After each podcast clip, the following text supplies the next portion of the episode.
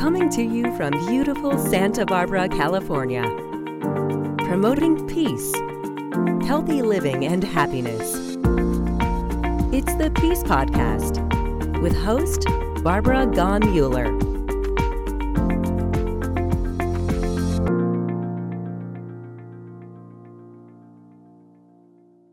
Hi, I'm Barbara Gaughan Muller. Welcome to the Peace Podcast, promoting peace, healthy living, and happiness.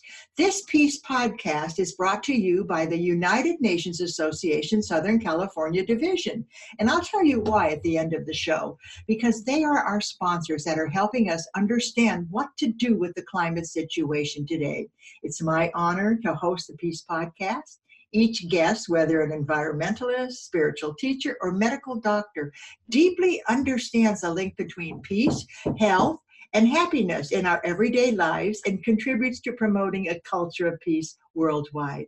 Today, we're going to get the honor of interviewing Elizabeth Sahtouris, Dr. Elizabeth Sahtouris. She's an American citizen and a Greek citizen, an incredible woman who has traveled the world, who has an postgraduate degree from MIT, taught at the University of Massachusetts, and contributed to hundreds of TV shows.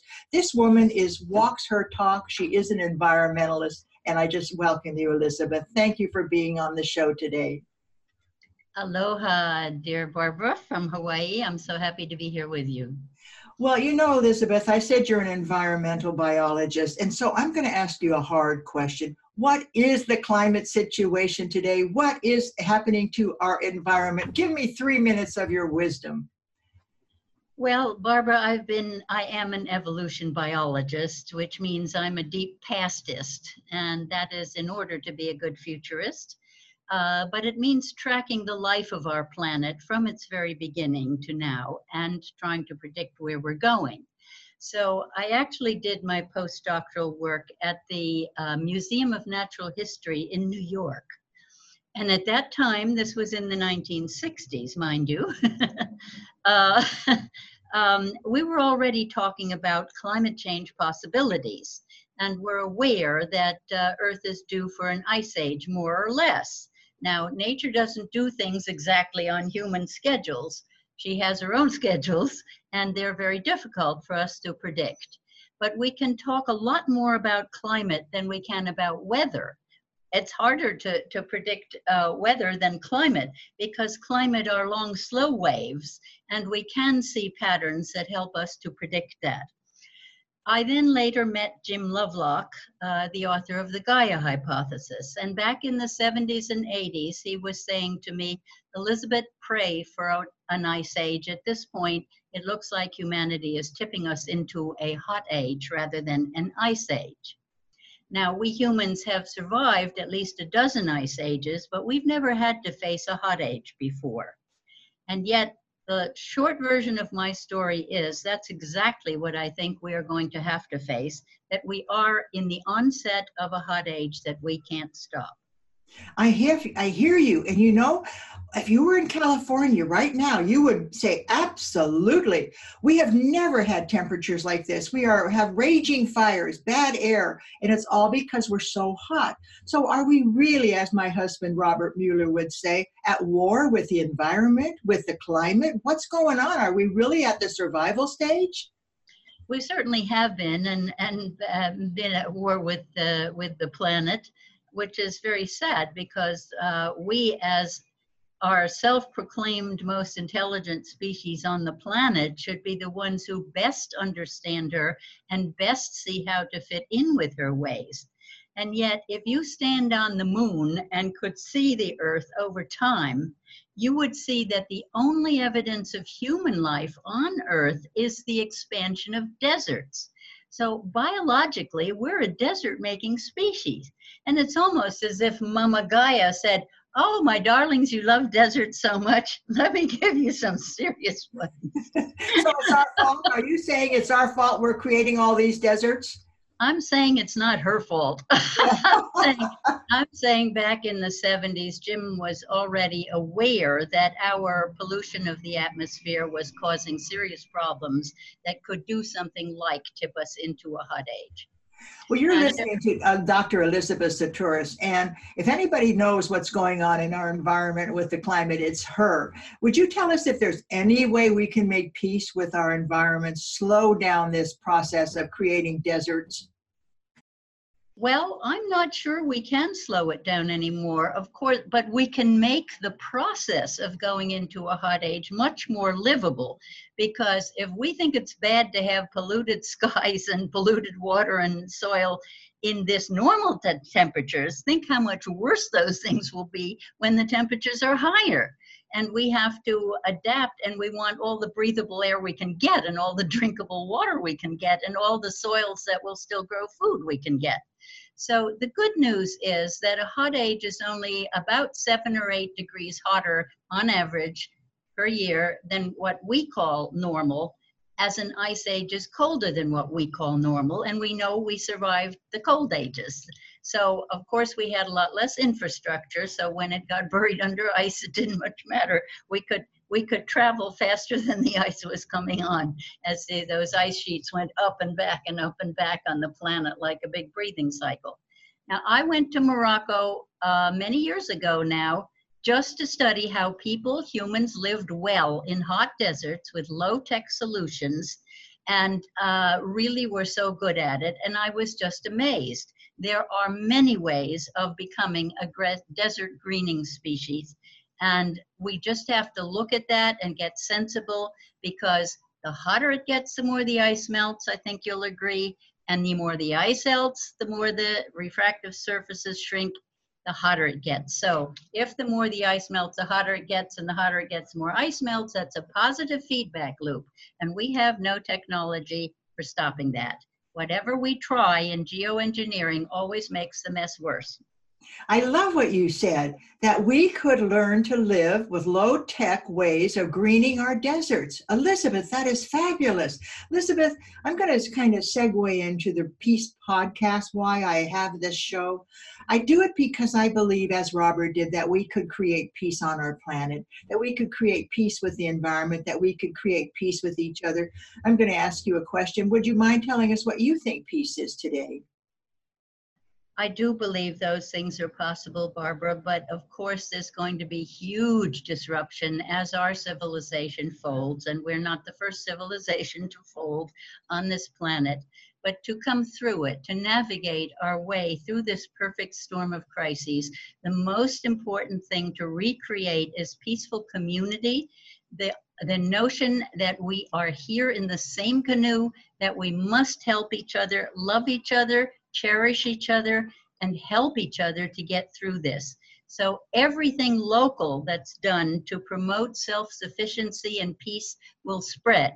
And so, if our largest infrastructure fails, if our nation states fail, we humans can still get, get it together in our communities and I hope in our communications, which are also vulnerable, but we, we will recreate those and so I say the way to peace is to love and care for each other, to develop inner peace and generosity, as the Sarvodaya movement in Sri Lanka teaches. The only two principles they have are inner peace and generosity. What can I give to you? It makes my heart feel full just to hear those words generosity and almost a being service to one another. It's like this is the age of cooperation compatibility understanding being there having that empathy. So elizabeth i know many people want to know more about your philosophy. What books have you written? Well, I uh, my biggest one out there is Earth Dance: Living Systems in Evolution. That's uh, kind of a classic now. The newer, shorter, more storytelling version of that is Gaia's Dance, the story of Earth and us. And I call it a, a, a book, a children's book for grown-ups because it's easy reading and it's shorter. That's so, uh, so we can find your books on Amazon? Uh, they're on Amazon. I think both of those are on Amazon. Yes. Great, Elizabeth. Um, I want to uh, continue. I always encourage people to get secondhand books too. There's nothing wrong with that. Do you know Robert? wow, I am so happy. Um, you know, Elizabeth, we want to continue this conversation with you. There's no doubt that you you have just tip the iceberg, the tip of the iceberg today. And so we're going to have an event in in Los Angeles, actually in Pasadena, that's going to be held on the 16th of November. And that's the reason I wanted you here, because I wanted people to get to see a, this snippet of who this fabulous woman is, the research she's done. Um, Elizabeth, you did a walk in time, didn't you? Wasn't that you? That's another book is A Walk Through Time, and there's one called Biology Revisioned, written with Willis Harman.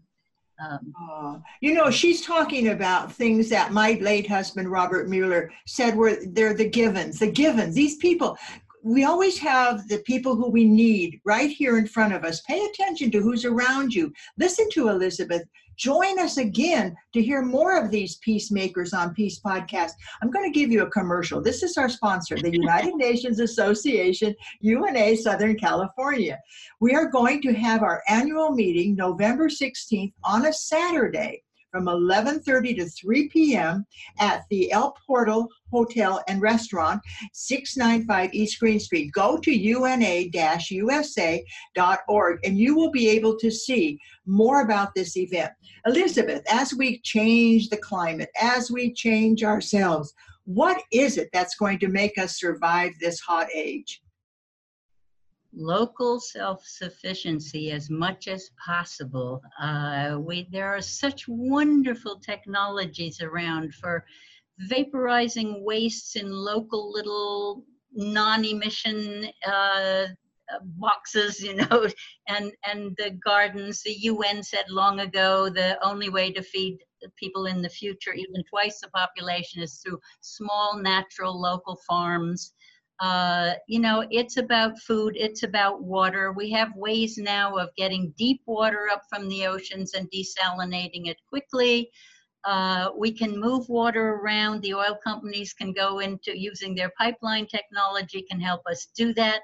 Our dear friend Ronaldo's uh, hydrogen balloons would be the perfect solution to getting across oceans on almost no fuel. And wow, there are wonderful fantastic. solutions out there. We can do yes. it. We can adapt if we yes, want. That's fantastic, Elizabeth. Thank you, Elizabeth. I want to thank you, and I want to thank our listeners, and I want to thank the people who viewed us today. This is Dr. Elizabeth Sahtouris. Elizabeth, give us your website, please.